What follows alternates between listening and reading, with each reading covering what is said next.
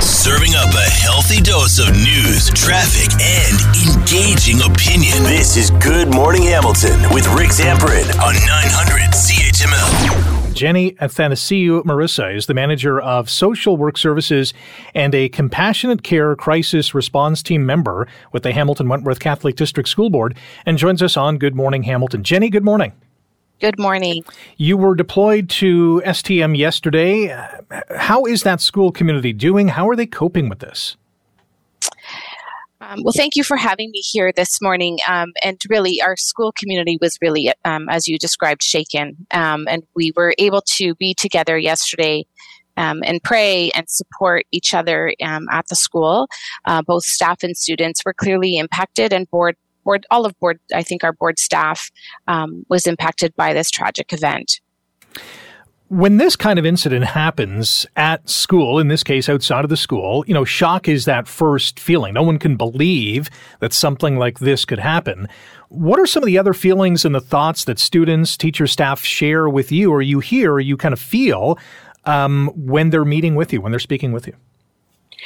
For the most part, um, I, I think that people's first reaction is shock and want to um, try to get as much information as they can around the circumstances in which um, took place. So oftentimes we don't have the answers. And so the biggest part is coming together as a community. And the uh, impact, of course, has um, differs depending on one's one's own experience. So I think depending on our role and part of our crisis response team does encounter or encompass um, various multidisciplinary staff staff to represent those um, around us. So we have our social workers, we have our chaplaincy leaders, we have um, school support staff, those who know the kids best, um, and those who have relationships with those who are impacted. So oftentimes we um, we are there to provide whatever that support might look like, and depending on the various factors that are impacted um, you know each individual is impacted differently. So you may have those who witness the event. So what do they need? Who needs to be sort of um, mindful of their own experiences? Those who have had maybe their own pre-existing issues. Um, so our, our levels of support does really vary. And we are very critical and mindful and work as a team.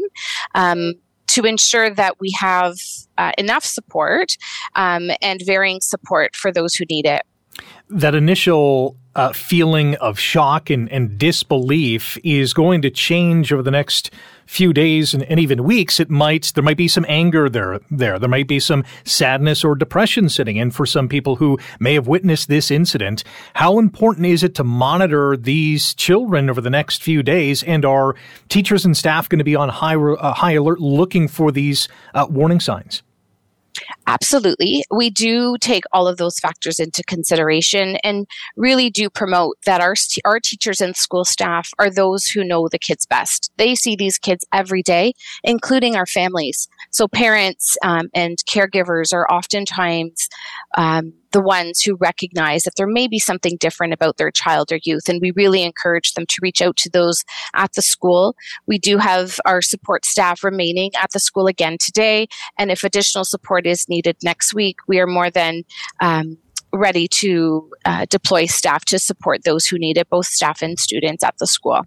Jenny, thank you for your time today and thanks for the work that you do within our school system. Thank you. Thank you. We appreciate the time you've spent with us. Thank you. Wake up with the information you need to get the most out of your day. You're listening to Good Morning Hamilton with Rick Zamperin on 900 CHML.